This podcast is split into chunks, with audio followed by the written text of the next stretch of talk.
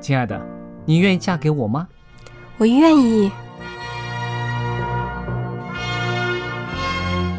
老公，我们要有小宝宝了。真的，太好啦！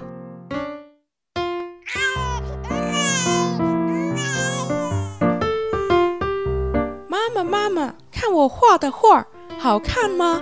真好看，宝贝画的太棒了，拿去给爸爸看看。爸爸妈妈，我去上大学了，你们都保重身体，我放假就回来。出门在外要注意安全。好好吃饭，天冷了，别忘了多穿衣服。好了好了，别唠多给。家里打电话哦。孩子啊，啥时候回来吃饭呐、你爸想你啦。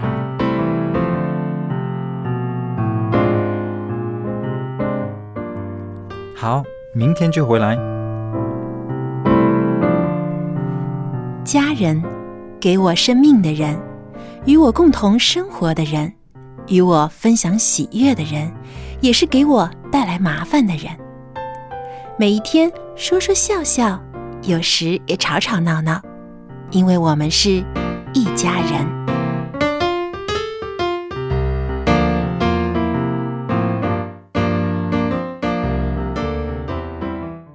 不是一家人，不进一家门。亲爱的听众朋友，欢迎您收听希望福音电台《一家人》节目，我是主持人小杨，当然也少不了我们的好妈妈佳丽姐和帅气的爸爸 Jerry。各位听众朋友，大家好，我是佳丽。大家好，我是 Jerry。哎，最近啊，在网上我看到一个非常火爆的视频，是国外的一个爸爸拍的，许多人看了呢都哈哈大笑。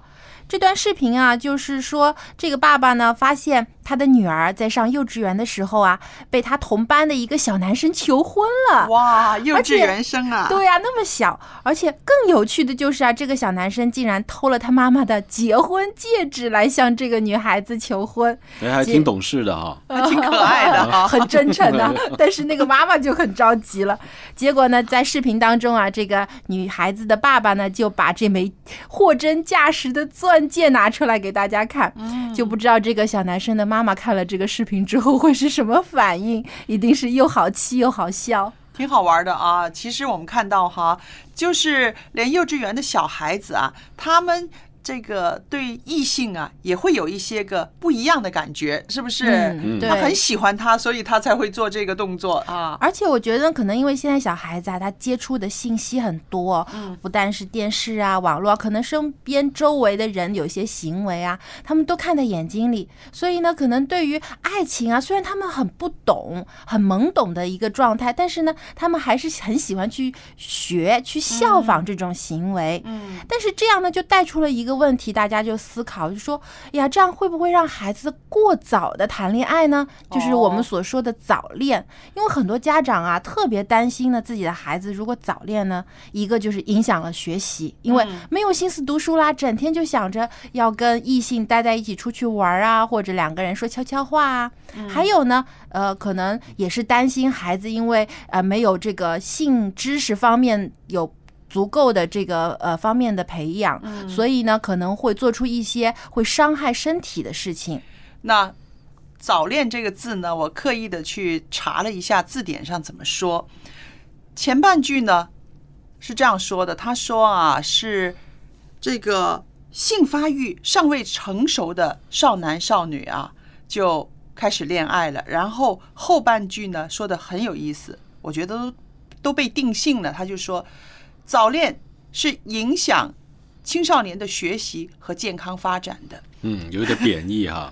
对呀、我所以就觉得很多家长一听到早恋就啊好紧张、好害怕。而且我也很质疑，我就觉得，哎，编字典的人是不是应该更客观一点的？你就说出这个事实，不应该把你所想的这种的啊这种意识放进字典里面，他也是一个妈妈，可能 或者是爸爸呢？对，但是其实“早恋”这个词儿啊，呃，其实只有在我们中国，就是呃，我们国内才会有。对对在西方国家呢，其实并没有早恋这个定义。对，因为呢，可能国外一个呢，对于这个思想比较开放啦，对于孩子。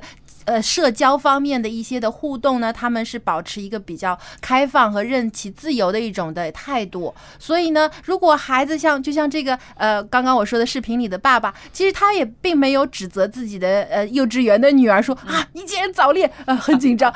其实他只是觉得很很有意思，当成是一个啊、一个有趣、一个很童真的一件事情来看待。其实我们想想，早恋到底有多早呢？而且这个恋到底是不是我们大人想象的那种恋爱呢？这一方面，其实做家长的应该更应该清晰的去看待，对不对？对，其实网上呢，我也看到有一位心理学家也特别提出来，因为其实啊，孩子们就是刚才所说的这些啊、未成年人或者是青春期时代的这些孩子，他们可能对于异性的这种呃呃向往，或者是他们之间的交往呢，并不像成年人的这种爱情。对，很多时候呢，他们其实是在自己同伴的身上找到一种自我的认知，嗯或者呢，也是对于异性的好奇，因为跟自己不一样嘛，所以呢，他们可能很好奇对方的生活、对方的想法，所以呢，就会有这样的异性之间的互动。其实很多孩子之间的这种所谓的早恋呢、其实是很单纯的，他们自己其实也不明白到底这个恋的成分有多少，很多时候只是喜欢彼此在一起，有一些共同的话题呀、或者有一时候互互相可以一起出去玩啊、交流啊，能够感受到家人没有给他们的这种呃认同感。而且还有一个就是说，真的，我们在这个地方看的时候呢，真的是所谓的异性相吸。那我说的异性相吸呢，是说什么呢？当一个孩子慢慢长大到十几岁的时候啊，他很多观念都是爸爸的观念、妈妈的观念，家里面的有一套自己的风格。然后他有一个比较谈得来的一个异性的同学，啊，男孩子也好，女孩子也好，哎，他发现他的想法跟我历来所想的有点不一样哦。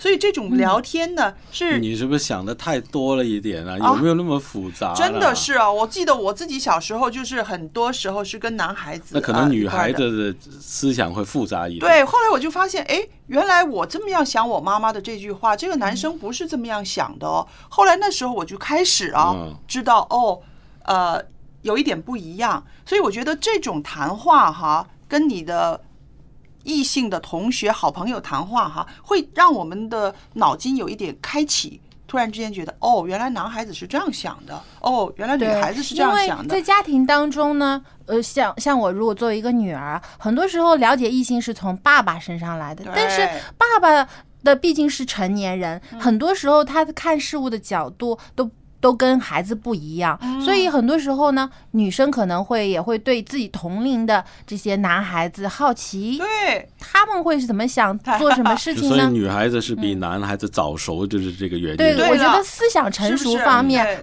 女孩子会会更小杨也有跟我进一步。一。样的这种看法和我我感觉嗯。男孩子其实一开始根本就不会分男女的，就是小、哦就是幼稚园的时候他们一起玩啊，嗯他根本就没有分男跟女。其实分男跟女这些都是老师 还有这个家长。嗯有的时候我觉得家长有责任。嗯就是几个呃小朋友，有男的有女的，一起玩玩的比较多的一点，嗯家长自己都会嘀咕在那讲，那你看那们两个多多衬对呐、呀、是不是？就是你看有时候你看家长自己就把孩子给配对了。孩子呢，可能他的眼睛也很清楚啊，他看见你家长，你我们俩在一块儿，他们那个眼神就不一样哈，哦，对不对？对，比如小学的时候，我跟你说啊，有有的情情况就是说。本来没事的，结果给同学讲讲讲，两个人就觉得，哎是不是他的真的喜欢我？是不是啊根本没有，本来根本没有这回事的。结果朋友同学在那鼓动一下，自己就开始想多了，一想多了就开始有对，有可能想想，哎，就就假的也成真的了。是，嗯所以那，我们这个听众当中呢，有很多可能呃。正是小孩子啊，在这个成长的时候，很注意孩子的交朋友啊，孩子的这个社交生活啊，那也应该想一想，你的孩子啊，未必是早恋，只不嗯过就是身边有个好朋友就是了啊但。从另一方面来讲呢，我觉得喜欢异性这并不是错。对，嗯其实是很正常的，也是人正常社会交往的一个一个方面。对，不能因为孩子呃说喜欢上了呃自己同学啊，或者喜欢上某一个呃同龄的异性呢，就觉得谈虎色变，立刻啊你以后不允许跟我出门啊，你不允许跟他讲话啊，你离他远一点。所以这个小杨，你刚刚带出了一个问题，就是说，为什么“早恋”这个词只有我们中国人才有呢？在啊、西方没有啦，甚至我们亚洲社会了，就是日本呐、韩国啊，也没有“早恋”这个词。那其实就是说，这个跟我们的固有的一些个封闭的一些个思维有关系嘛。那如果在外国的话，一个孩子到了这个少年时候了，诶，他喜欢一个男孩，或者他喜欢一个女孩，那家长觉得啊，这个是正常的，到了这个年纪了，他的发育啊，他的这个生理的发育、心理的发育开始已经到了那个阶段了。不会说这么快的就把它框成一个是负面的、不好的，会影响你健康、影响你学习的。嗯所以这个早恋呢，在中国人社会呢，被被夸大了。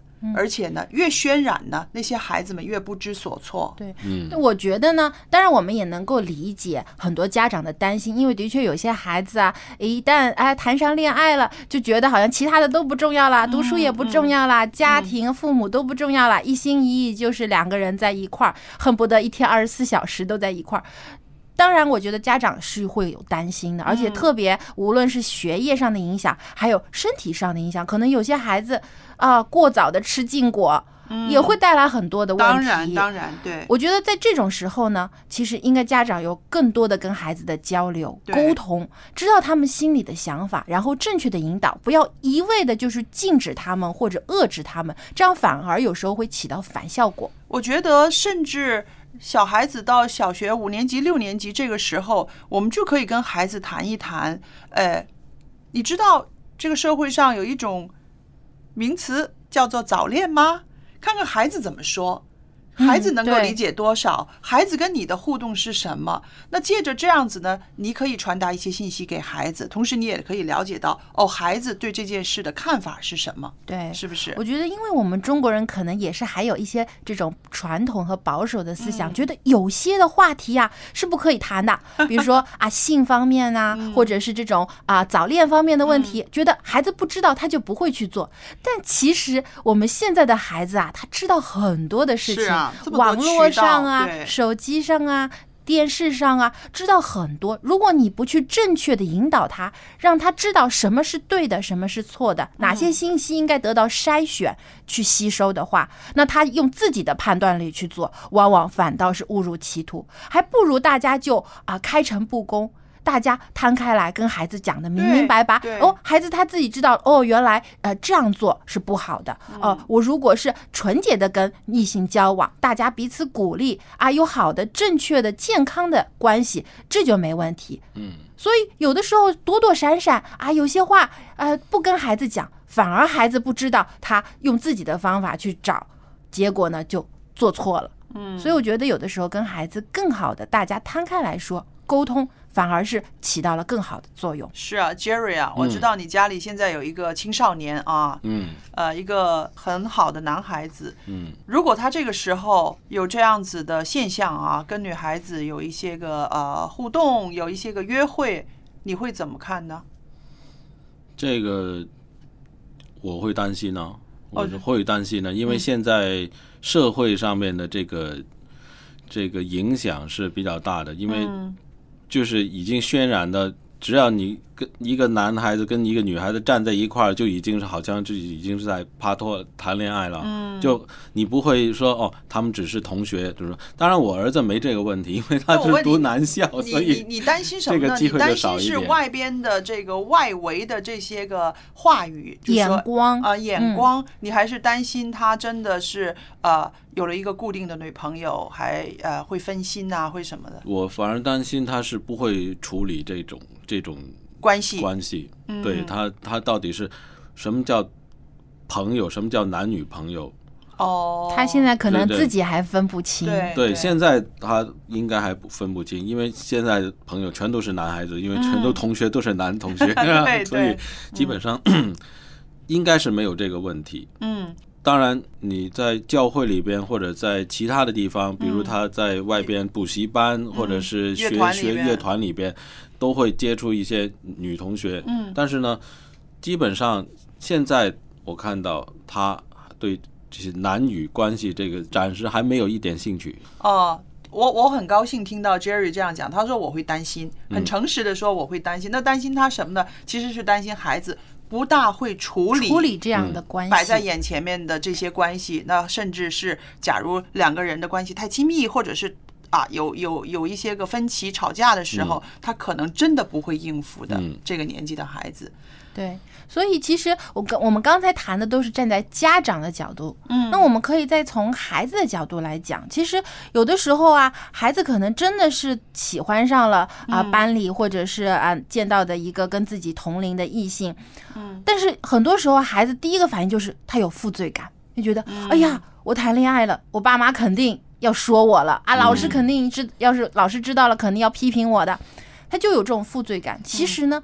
我觉得应该让孩子知道，你喜欢上一个人，这不是错事，对对，这不是什么见不得人的丢脸的事情。喜欢一个人是很正常的，对你要谁也不喜欢，这才 不正常，对有问题啊、所以呢，但是也要让孩子知道，你要就是喜欢人的同时，你要更加尊重自己的情感，对不要随便乱用、滥用。对孩子，你首先要自爱。自重，当你自重的时候，嗯你在人与人交往的时候，你才会知道哦，什么样的朋友是值得交的。嗯，我从我女儿很小的时候，我就一直在灌输她一个观念，我觉得是有意义的、有价值的，我才会灌输她。我就是告诉她，谈恋爱不是秘密，嗯谈恋爱不应该是秘密。嗯对那么呢，她从小呢就。听了我这种话之后呢，好像她也觉得确实是这样子的，所以她如果是喜欢一个男生啊，或者是什么的话，我就引导他先跟我说，因为我跟他说这不是秘密，你告诉我的话呢，我可能还会呃帮你看一看为什么你喜欢他，是不，是？帮他分析一下。对，尤其是他很喜欢的男同学，或者是他呃一个男孩子很喜欢的女同学，如果你做父母的愿意帮助他跟这个孩子有一个正面的交往的话，那个孩子不知道多感激的，因为小孩子确实是又很害怕又很腼腆嘛，所以呢，我觉得啊、让我们的孩子知道谈恋爱它不是一个秘密啊，对，没错。所以呢，我我也看到网上有一个心理学家就提出来三个原则，是针对于家长。如果你家的孩子呢遇到了有这个恋爱方面的问题，我们不再称这个是早恋了，就是说是来给我在给我一些啊提议，能够对，有三个原则 嗯，Jerry 要啊听一听了。第一呢，就是首先要理解并且尊重孩子的情感变化，嗯，不要给孩子扣任何消极的帽子。对。是。要指责啊，你早恋啦，你你这个孩子不懂事啊啊，这么早谈恋爱，不要扣这些消极的帽子，要尊重他的情感变化，因为很多孩子到了这个发育期啊，他的这个生理上、心理上有发生变化是很正常的。对，第二个呢，就是要积极的陪伴孩子青春期的独特阶段。给孩子必要的人生指导，而不是用棍棒啊、打骂、威胁啊的方式，这样呢反而会起到反效果。对所以呢，应该啊积极的陪伴他，尊重孩子的情感，引导他，不要误入歧途。对他吓吓怕了以后，什么都不跟你讲。对啊，他把心门关上了，他就啊什么话也不愿意跟你说了。第三个呢，要记住，父母是孩子永远最坚强的后盾，嗯要帮助孩子协调处理好青春期的各种困难和烦恼。家长其实是个保护者。嗯你不应该让孩子觉得你好像是呃这个呃危险的来源啊、所以孩子什么事情都不敢跟家长讲，就怕会受到惩罚。嗯，但其实不应该是这样，而是应该孩子来寻求你的保护，寻求你来帮助他解决一些难题。因为孩子他有很多的问题，很多自己没有办法去面对的困难，这个时候家长应该站出来说：“我在你身边，我会帮助你。”嗯，这个其实也是上帝教导我们的，我们不应该是去指责别人，对指责自己的孩子你这个不好那个不好，而是应该站在他身旁支持他，说我会帮助你。还是那句经文啊，你想人家怎么样待你，你就要怎么样待人，对不对没？错，没错，而且是天父也说他如此爱我们，我们也要彼此相爱。嗯，当然更应该我们自己的孩子也应该更好的保护，不是说把孩子关起来，不让他接触外面的人，不让他接触这个世界，就是一种保护。这样的话，反而是使孩子丧失了这种社交的能力。对而应该积极引导他用正确的方式去与人交往。嗯，所以呢，也希望啊，我们收音机前的啊听众朋友，如果你家里的孩子有遇到这样的问题呢，希望你呢能先冷静下来，不要紧张，不要害怕啊，先跟孩子呢能够开诚布公的互相谈一谈，了解你孩子心中的想法，然后呢。再把你的担忧告诉他，我相信孩子能够理解父母，父母也应该理解孩子。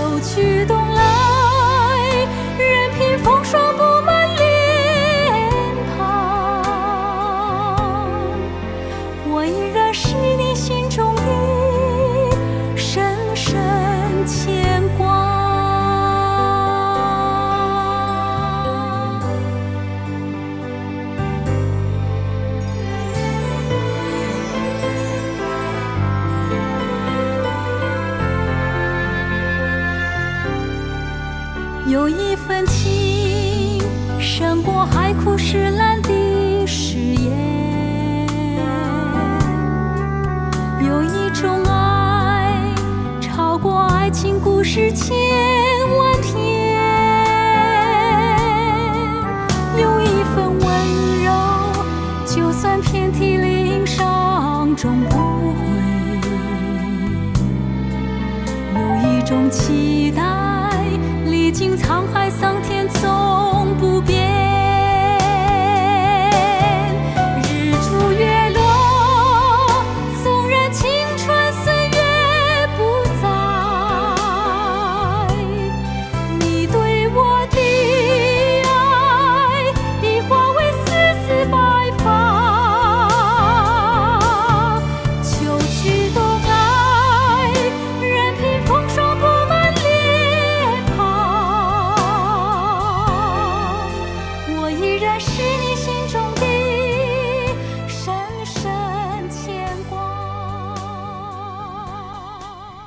大家都听过“拔苗助长”这个成语故事吧？对，那这个故事就告诉我们，很多的事情呢是过犹不及，欲速则不达的。嗯，其实培养孩子也是一样。那么接下来呢，春雨呢要和我们分享亲子主题。今天的话题就是呢，孩子应该慢养。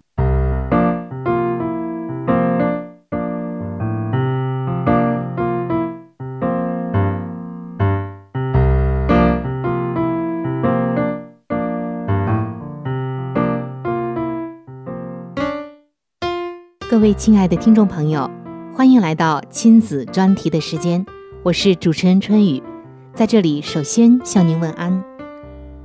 每一位做父母的朋友，都是望子成龙、望女成凤，恨不得孩子啊在一夜之间就长大，就掌握很多的技能，就考出最优异的成绩。所以，我们看到有很多的。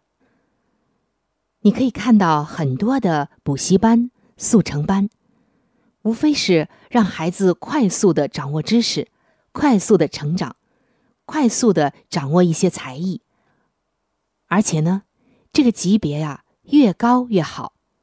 比如钢琴十级、英语大赛冠军、奥林匹克数学竞赛的佼佼者。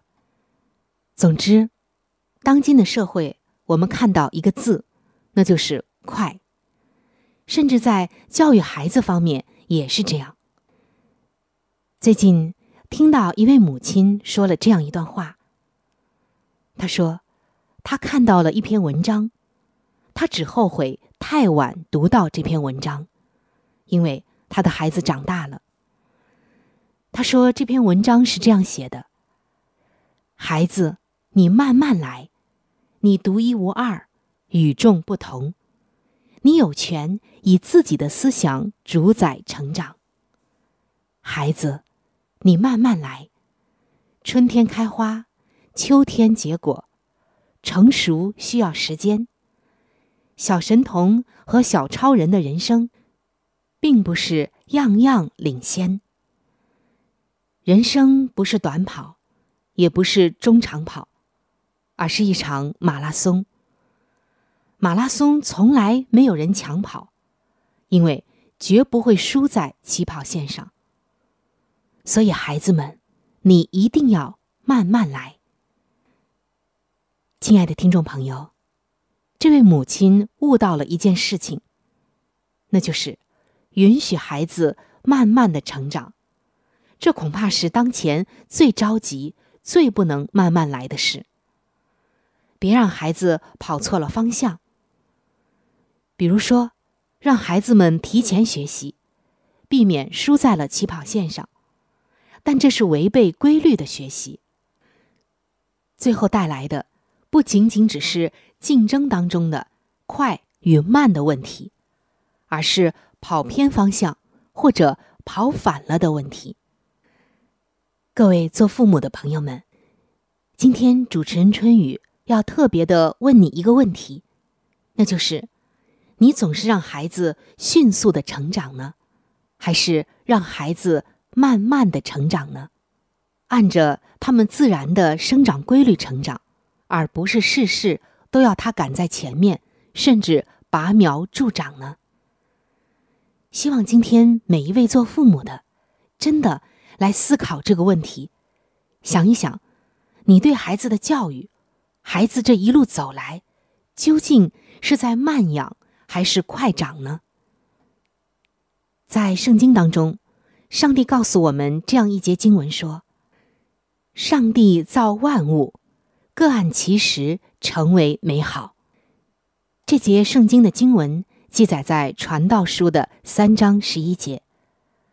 我们可以看到，上帝所造的万物，它都是按照他们各自应该有的时间成为美好，也就是万物。都有它的成长规律、成长周期，我们都要顺着自然而行，这就是天道，人不可以违背。如果逆天，收获的将是一个悲惨的结果。今天在教育孩子方面，我们就看到种种的恶果，都是因为父母亲要拔苗助长。有关专家说，孩子们有自己的成长规律。比如三岁是直觉思维期，五岁才有形象思维。幼儿园大班的孩子才开始出现逻辑思维的萌芽，而八到十二岁是记忆力最好的时期。他说：“让充满想象力、充满创造力的孩子去记忆汉字，背出一百以内的加法，他们虽然不理解，但也能做到。”而带来的后果是什么呢？就是想象力的空间被固化的知识填满了。一项研究就表明，在学前班认识较多汉字的孩子，一年级的语文会领先其他的孩子，二年级还好，但是到了三年级，水平就和其他孩子持平了。还有画画，专家们说，以画画为例子。八岁的孩子才能按照大人的视角来观察临摹，在这之前，孩子们画画只是直觉思维的自我表达而已。让太小的孩子来学习绘画的技巧，告诉孩子，太阳应该是圆的，云朵应该是白的。暂且不说这是对想象力的一种遏制，至少是一种浪费时间，也扼杀了孩子们那丰富自由的想象力以及无拘无束的创作力。一所美术学院的教授曾经说：“美术教育中深受其害的，就是社会上的这些考前教育。八笔画苹果。”几笔调色彩，目的就是为了应试，无非就是为了考试嘛。直接的后果就是学生的临摹能力强，表达能力弱。当然就产生不了美术大师了。还有幼教专家们说，现在很多的孩子三岁开始学轮滑，其实三岁的孩子。他们的骨骼并没有发育好，轮滑会伤害到身体。太早学芭蕾也是一样，对于孩子们的鼓膜等等，都是一个严峻的挑战。别让孩子输在起跑线上，只是精明的商家们发明出来的一句广告词。一位教育家这样说：“在中国，父母被高考绑架还可以原谅。”但是如果被广告左右，就太不合格了。而兴趣班的使命，就是把孩子送进名校。孩子们多才多艺，但却并不享受自己的爱好。很多钢琴十级的孩子发誓再也不碰钢琴。他们不觉得音乐是终身的伴侣，因为，他们觉得音乐。夺走了他们原本玩乐的时间，夺走了原本属于他们的童年。一名专门教授钢琴的教师就是这样无奈的说着。他说：“有的时候，仅仅因为太早太急，父母亲反而把孩子的兴趣给扼杀了。”亲爱的听众朋友，你观察宇宙万物。观察自然界生长的一切生物，无论是动物、植物，它们都有自己的生长时期、生长规律，在每一个年龄阶段应该是什么样就是什么样。拔苗助长，只能使这棵苗枯萎死亡。亲爱的听众朋友，有关慢养孩子这个话题，今天只是刚刚开始，在以后这几期的节目中。我们还会慢慢的来分享，在这里，主持人春雨也欢迎您能够加入到我们的分享和讨论中来。做父母的朋友，或者是教育工作者，或者是其他各行各业的人，我都欢迎你来参与到有关于快养孩子还是慢养孩子好这个话题当中。主持人春雨深深的相信上帝所说的：“上帝造万物，各按其时。”成为美好，听众朋友，您呢？您又有怎样的见解呢？我期待着你的来信。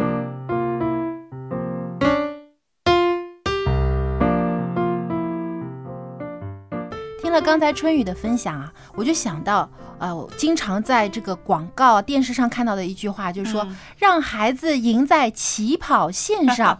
其实我对这句话，对啊，我对这句话其实有很大的反感，因为首先。为什么要有一条起跑线呢？嗯，谁画的？孩子的成长难道是比赛吗？而且每一个孩子的起跑线都不一样，对吧？每个孩子首先他的家庭环境啦，还有他自身的这个呃智力啦等等，还情感方面的发育，每个人都是不同的。没有谁说啊，大家的成长都是完全一样的。还有赢在起跑线上，我觉得这好像就把孩子的成长啊，以定义为是一种竞争。一种比赛，学习就像是战场一样啊，非得拼个你输我赢啊，你死我活一样。学习不是应该让孩子去了解这个啊这个世界，去学习他所喜爱的东西、感兴趣的事物，让他在这个学习过程中有更多的成长，而不是一种比较啊，非要比别人好、比别人高拿。比别人多的分数，这才是表示他高人一等，他那智商好。当然，我们做父母的哈，我们会啊，希望孩子可以啊，各方面都可以优胜，这个我不能够否认的。每一个父母都有这样的一点 但是呢，我的看法呢是说什么呢？你不用给他设一个什么起跑线，或者跟别人竞争。我觉得我们做父母的应该要做的就是说，你可以不断的挖掘你孩子的潜能。嗯，对，我觉得每个孩子都有潜能。嗯，那么你这个挖掘潜能，你不是把他推去才艺班，让他去画画、学画画，让他去学音乐，叫他在那方面就要跑，就开始跑了，你知道吗？嗯我觉得在家里面，父母的一个责任呢，哈，就是说你去挖掘你孩子的这个他的能量在哪里。对，呃，我自己养过孩子，我知道哈，我也用过一点时间让他去参加学网球、学钢琴、学什么，但是呢，我都有一个限度，我帮他交学费交半年的。其实半年里边，你已经看到他喜不喜欢那个东西，就是他呃愿意去学，可是呢不愿意练，你已经发现了他不是那么喜欢那个东西，对不对？很多孩子是这样的。有有些孩子可能他的这个集中的时间很短，他的耐心也很短。后来呃，发现他自己喜欢的是可能是语言，嗯他是喜欢听东西。然后我就觉得啊，那我知道了他这个的，那你就这样顺势的培养。那我就觉得我可以理解，每一个父母都希望孩子优胜，但是呢，挖掘他能量的这个责任不是才艺班里面，你把他放出去给他交钱就可以了。这个是需要爸爸妈妈自己控制自己收放的。对，而且我觉得现在可能社会上已经定义了啊，觉得这个呃能力好的就是在音乐啊，在什么、嗯呃这个画画啊，或者是在某些才艺上面啊，会跳舞啊，会唱歌啊，这些就算是你是有才华的。但其实啊。其他的方面也有很多，有些孩子动手能力特别强，会做东西，对啊，经常捏个泥人儿啊，捏个雕塑，或者自己会用一些小棍子来做一个什么样的小小的玩具。嗯我觉得这个也是孩子的才能啊。但有些家长就会觉得这是啊玩物丧志，就让孩子呢去学别的东西。但可能孩子在大人以为的那些方面没有这方面的才能，但是家长却硬要他去学，这个反而呢让孩子沉浸在一种痛苦当中。所以有的时候我们想哈，为什么家长会成为这样子的一种就是这么奇怪的动物了哈？孩子为什么要受这么大的压力？那当然，我们又会再想到，其实是一个教育制度的有问题了。很多学校他都是看这个小孩儿他有什么才艺，他有什么、嗯就可以加分。对的这个取路取路的他的这个啊。机会高一点，嗯所以就是说，有的时候我们看我们的家长呢是被这个教育制度牵着走，孩子又被家长牵着走。那么当然，教育制度我们没有办法去去去抗衡，去怎么样？但是在这中间呢，你还是要有一个折中的一个判断，有一个平衡。有一个平衡。对，就是家长可以选帮这个孩子选择他这个体验的东西，对，在这个体验的过程里边，家长要了解这个孩子适不适合这个是这个这个体验，是不是啊如果发现对他来讲是困难的事，或者嗯。是他不喜欢，或者是本身这个就是不适合他的，对他在这方面可能没有天分，对嗯，那就可能要选择换另外一种，嗯，给他找一种他喜欢的，是是不是啊？就不应该是家长觉得这个很重要，你一定要完成这个任务，还有一种更糟糕的家长呢，对着小孩会吼，就说：“我帮你交了这么多的钱，你怎么还这样子？你知不知道那个钱我是很辛苦赚来的？你不争气，你没用什么的。”喂，那小孩可以回头说一句：“谁让你帮我教的？”哎，有没有听过一个笑话？啊，就是我们就是说，现在这些小孩子都好像文武全全才啊，嗯又要又要耍耍棍子啊，嗯又要会画画，然后还体育要还要唱歌，还要拉小提18般琴，武艺对啊。然后有人就说，有有有一个人就说了，怎么这些老师他每次都是教我们一科的？哦，这一定小孩问的。对呀、对呀、我们我们是学那么多，嗯但是你要求我每样都那么好，嗯但是我们的老师他他都分开的、啊，都是分开的，啊是不是啊？教小提琴就是小提琴，对呀教功夫的就是功夫的。对啊，所以家啊长可能要留意，可能对这个要收藏一下这个这个真的很值得人深思，因嗯为人其实等慢慢成长过程之中，到后来他精力。有限嗯。就会集中在某一个方面，就像我们做职业的也是，嗯。到有长大找工作，你不可能说我一个人可以做十几份工作，也当然都是找一份自己可能最喜欢或者是自己能力最能够应付的一份工作。所以你如果这么小的时候让孩子学这个学那个学各种各样的，到头来可能可能没有一个都学成的。嗯，所以呢，真的就像刚才佳丽姐说的，要取得一个平衡，对，就是让孩子一方面能够挖掘孩子的潜力，另一方面呢，当然家长也有一些鼓励，用一些积极的方法来鼓励孩子喜欢上学习，而不是让孩子呢把学习看作是一件苦差事。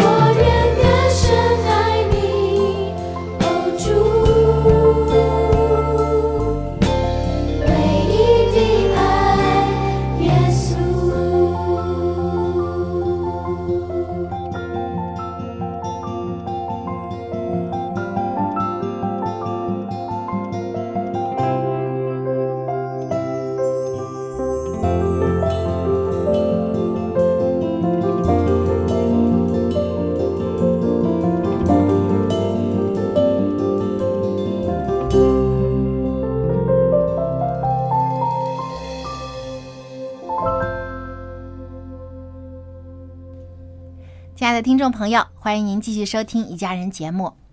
佳丽姐啊，我知道人年纪大了以后啊，作息时间肯定会有些改变的。是，呃，就说我外婆吧，她呢平时偶尔会睡个午觉，因为呢到下午的时候啊，年纪大就精神不济了。很多老人都有午觉的习惯。哎，对，特别夏天的时候啊，人到下午就容易犯困。嗯，但是呢，如果睡过午觉啊，他到了晚上呢又睡不着了，是啊，所以经常在床上翻来覆去，嗯到天亮了也没睡好。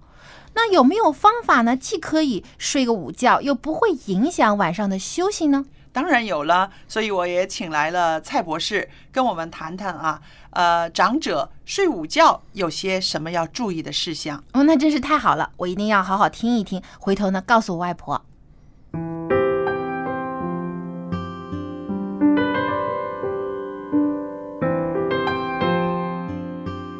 蔡博士您好，大家好，很欢迎您来到我们的节目当中呢，跟我们继续谈谈怎么样鼓励老友记，怎么样关照老友记啊。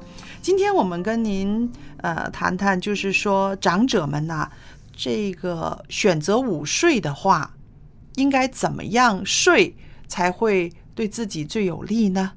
好，这个午睡了，这是我们中国人的习惯。嗯有些孩子开始已经有午睡的习惯了。嗯，那么我们在午睡的时候呢，我们一定要注意五点的东西。五点，第一呢，午睡的时间不应该太长。嗯有些人午睡睡一个小时、一个半小时、两个小时。嗯如果你午睡的睡得太长时间的时候了，就会影响了你晚上睡眠的时间。对对，因为我们每一个人睡眠的时候了，最好就是有七到八个小时的睡眠。嗯年纪越大的时候，由于我们身体里面的一些激素的分泌减少了，特别是那个褪黑激素。哦这个褪黑激素呢，跟着我们年龄呢越长的时候，它的量呢也会越少。哦如哦果那个黑褪黑激素了，对我们呢来讲呢是小的时候，本身都会影响到我们的睡眠。嗯如果我们还在午睡的时间太长的时候了，就会直接晚上的睡眠就睡不好。你会听到很多老人家都说：“哎呦，我昨天晚上好像没有睡觉一样。对呀、我就是说，您刚刚的这一段话呢，其实就已经解答了我们的一个问题了。因为很多长者呢，就会常常有这个睡眠的障碍，对，很多就是说他睡得不够沉，睡得很短就会醒；有的呢又是说呢，啊、睡了一觉才两点钟，可是呢就很难再睡下去了。那这些种种的这些个睡眠障碍呢，其实很影响一个啊、年纪大的人的他的心情。对，是吧？所以呢，您刚刚说的是因为我们身体的褪黑激素的减少了，嗯，它会让我们出现一些反应。对那我们更应该呢，在这个午睡啊这个时候呢，要好好的保持，不要太长时间。对，那个时间呢，嗯最好是十五分钟，不要超过半个小时。哦啊哦，，因为有很多老人家睡不好的时候了，嗯可能他睡眠障碍，刚才你讲了，就是你睡下去根本睡不着，哦，很浅，很浅睡。对，啊，就是干第二种呢，就是睡醒了之后，他就不可以再再睡了。睡了。嗯啊，还有一些人呢，就一个晚上都在做梦。嗯，其实这个做梦是正常的哦，啊，只是我们呃有时候有些人呢。每天晚上都一定要做梦，嗯为什么我们的在梦中里面呢，就是老把我们的白天所经历的东西把它整理的。哦，如果不是的时候，你的脑也是太多东西。就是睡眠的时候，嗯最新的研究啊，嗯就发觉，因为在我们身体里面呢，我们有这个淋巴系统可以排毒，嗯把身体的毒素排出体外。嗯，但是我们脑里面呢是没有淋巴系统的。对，那么我们的排毒靠什么呢？嗯哦，这个是这两年里面最新的研究，就是说我们睡觉的时候了，就是脑排毒的时间。哦，所以个睡眠对健康特别重要。嗯如果你睡得不好的人，很容易得忧郁症。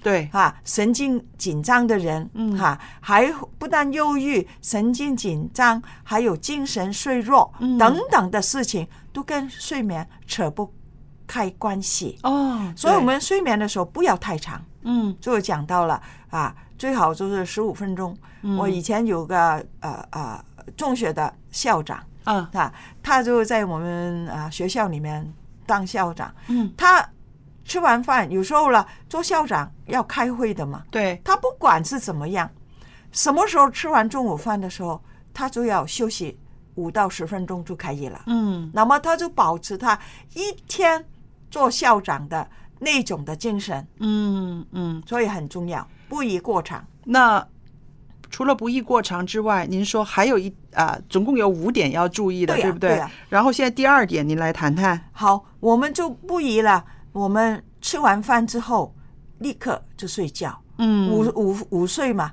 啊，吃完中午饭，因为为什么了？我们年纪大的时候了，本身我们消化的机能都会慢下来。对，哈，这个饭后那个肠道的蠕动啊，嗯它是需要大量的血嗯，来做这个工作的。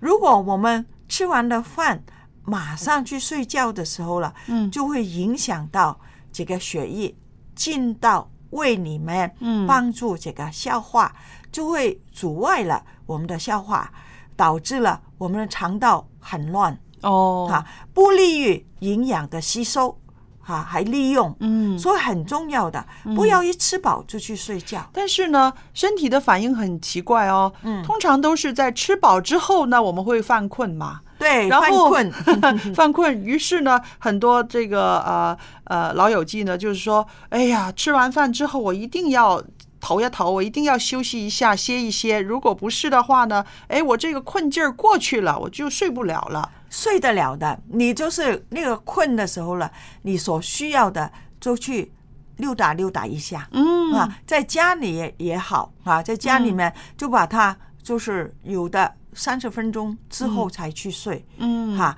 那么因为呢，你这样走路的时候了，嗯。就可以帮助哈，嗯，因为你坐下来的时候就很困，因为你刚才讲了嘛，因为吃完之后需要很多血液到那个胃，所以那个老的血也进了这个胃。嗯。但是如果我们走路的时候，可以帮助下体的血液再回到哦脑海里面去。这个血液循环对。帮助一下他对啊，对，嗯。特别是年纪大的或者有慢性病的人，嗯。每一顿吃完饭之后啊，每一餐啊，都应该出去溜达溜达十五分钟左右。那么对我们的肠胃来讲呢，是更加好。嗯哈，不但是可以增加血液对胃里面的供提供，嗯还可以帮助这个肠道的蠕动。是的，嗯嗯。那第三点要注意的是什么呢？哇，我们睡午觉的时候，不要你穿的什么衣服，就是用那身衣服去睡觉哦，啊？为什么？有时候我们就怕麻烦要换衣服，是。因为我们平常穿的衣服了，嗯。比较贴身。贴身紧。啊，紧一点的，嗯。那么影响到我们的啊呼吸系统啦，嗯。啊，有时候我们呼吸的时候啊啊都有影响的。啊嗯，还有呢。除了这个紧，有时候我们裤子了，你晓得，我们年纪大的时候嗯。不喜欢买新衣服的吗？啊，以前的衣服我们都要把它穿多一点。嗯你看，打开那个衣柜，这样多衣服，嗯又去买新的，花不来，很多。啊，儿女送的、生日啊等等，其他朋友送的，没话好说。嗯所以你晓得，你年轻穿的衣服，嗯因为现在穿的衣服都不会破的，对呀，它都不会烂的。对所以很多时候可能，但是我们慢慢年纪大的时候，一年重一斤，五年重了五斤，嗯明是白了吧？嗯那么你要出去的时候，白天的时候你穿的还可以，是吗？嗯但是你睡觉的怎样的。把它绑住，解你绑住哪里，影响我们的血液循环，影响我们的呼吸。就是说午睡的时候也尽量穿一些个宽松的衣服，对，跟你啊平常出去马路上的衣服是不一样的，让你很舒服。嗯嗯嗯嗯嗯，因为这个真的一定要松松的、松松动动的，明哈白在我们的移动方面不要有什么阻碍嗯啊。因为如果你血液循环的不好，你裤子太紧的时候，很快你脚也会麻。哦，哈，对，你动也动不了，那个脚动不了的时候，你要用手把它要抽起来才可以动，嗯。嗯，所以必须要啊，不宜这个穿平常穿的衣服，所以我们要午睡的时候还是要合衣解带，嗯。宽衣而睡是吗？宽衣解带，对 对。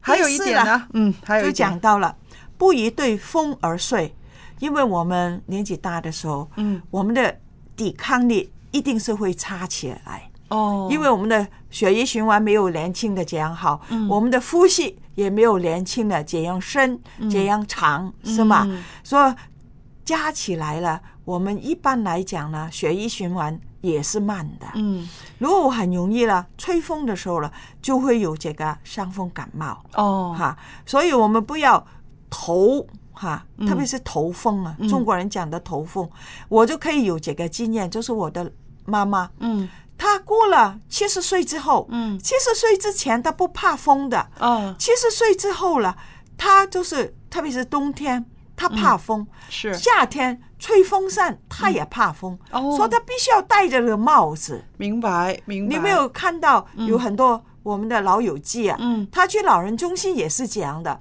对。啊吹那个冷气，吹那个风扇，哈、就把那个帽子戴上，是。啊，特别是睡觉的时候，嗯。啊，不要直接的给风扇或者是这个空调，嗯。哈、直接的吹着，是因为我想到哈，嗯。睡觉的时候哈，困了啦，睡的时候睡得很沉，自己的那个冷暖不会知道的嘛，对。对不对？还有呢，我们生理上面讲到的，因为你在睡觉的时候你没有动嘛，对你的血液循环本身已经漫长了。嗯，对。所以这个也是啊，要提醒老友记的，午睡的时候也不要把风扇推着对着自己拼命吹啊。对啊，转那种，嗯哈，转那种，还最主要有时候了，我们最好有一小小毛巾，嗯，就在我们的肚皮那个地方放一条毛巾，盖一盖啊，盖一盖，嗯，不要着凉。不要着凉，嗯哈。最后就是了，不宜坐着来午睡，哦，对呀、对呀、有些个老友记呢，吃好饭之后坐在那儿，坐坐就困了，然后就坐在那儿就睡着了。对呀、特别他们喜欢呢在沙发。吃饱饭就移到去沙发的地方嘛，嗯就在那里睡着的时候，然后醒来的时候就会有这个头晕啊、耳鸣啊，还有腿腿麻发发麻、发软啊，嗯，还有甚至了脸是惨白。这是什么原因呢？啊很简单，我们说脑贫血脑贫血啊，哦因为你坐在哪里的时候了，你刚才已经讲，我们吃饱的时候需要血液到胃里面，嗯。增加推动它的消化。是。还有你坐在哪里的时候，那滴血呢也是往下体去灌，哦，因为你不动呢，人是很啊、人是很奇怪的。嗯。我们上帝做我们的也是很很奇妙的，嗯。我们的啊、血的推动是靠这个心脏，心脏嗯一收缩的时候了，那个血都往前退。嗯但是到了这个静脉的时候了，已经太远了嘛。嗯哈，从心脏到了你的手、你的脚，是离开心脏最远的地方。，对那么这个啊，静脉的回到心脏靠肌肉的摩擦，嗯就是肌肉它推动它推动它嗯回到心脏。那么你就坐在哪里？啊嗯，所以呢，那个也没有动，嗯那个脚里面的血了就不会回归心脏。哦对，所以以这样的时候了，太过压力对这个啊腿了是多了，嗯所以有些人睡完午觉了，可能在黄昏的时候下体会有水肿，哦这个也是原因之一。嗯嗯嗯那么那个血液不可以回到去你的心脏的时候，嗯我们就变成了脑贫血。哦，所以我们的长者朋友们真的要记着今天蔡博士讲的这个午睡的几样特别注意的事情，希望我们每天都健健康康的。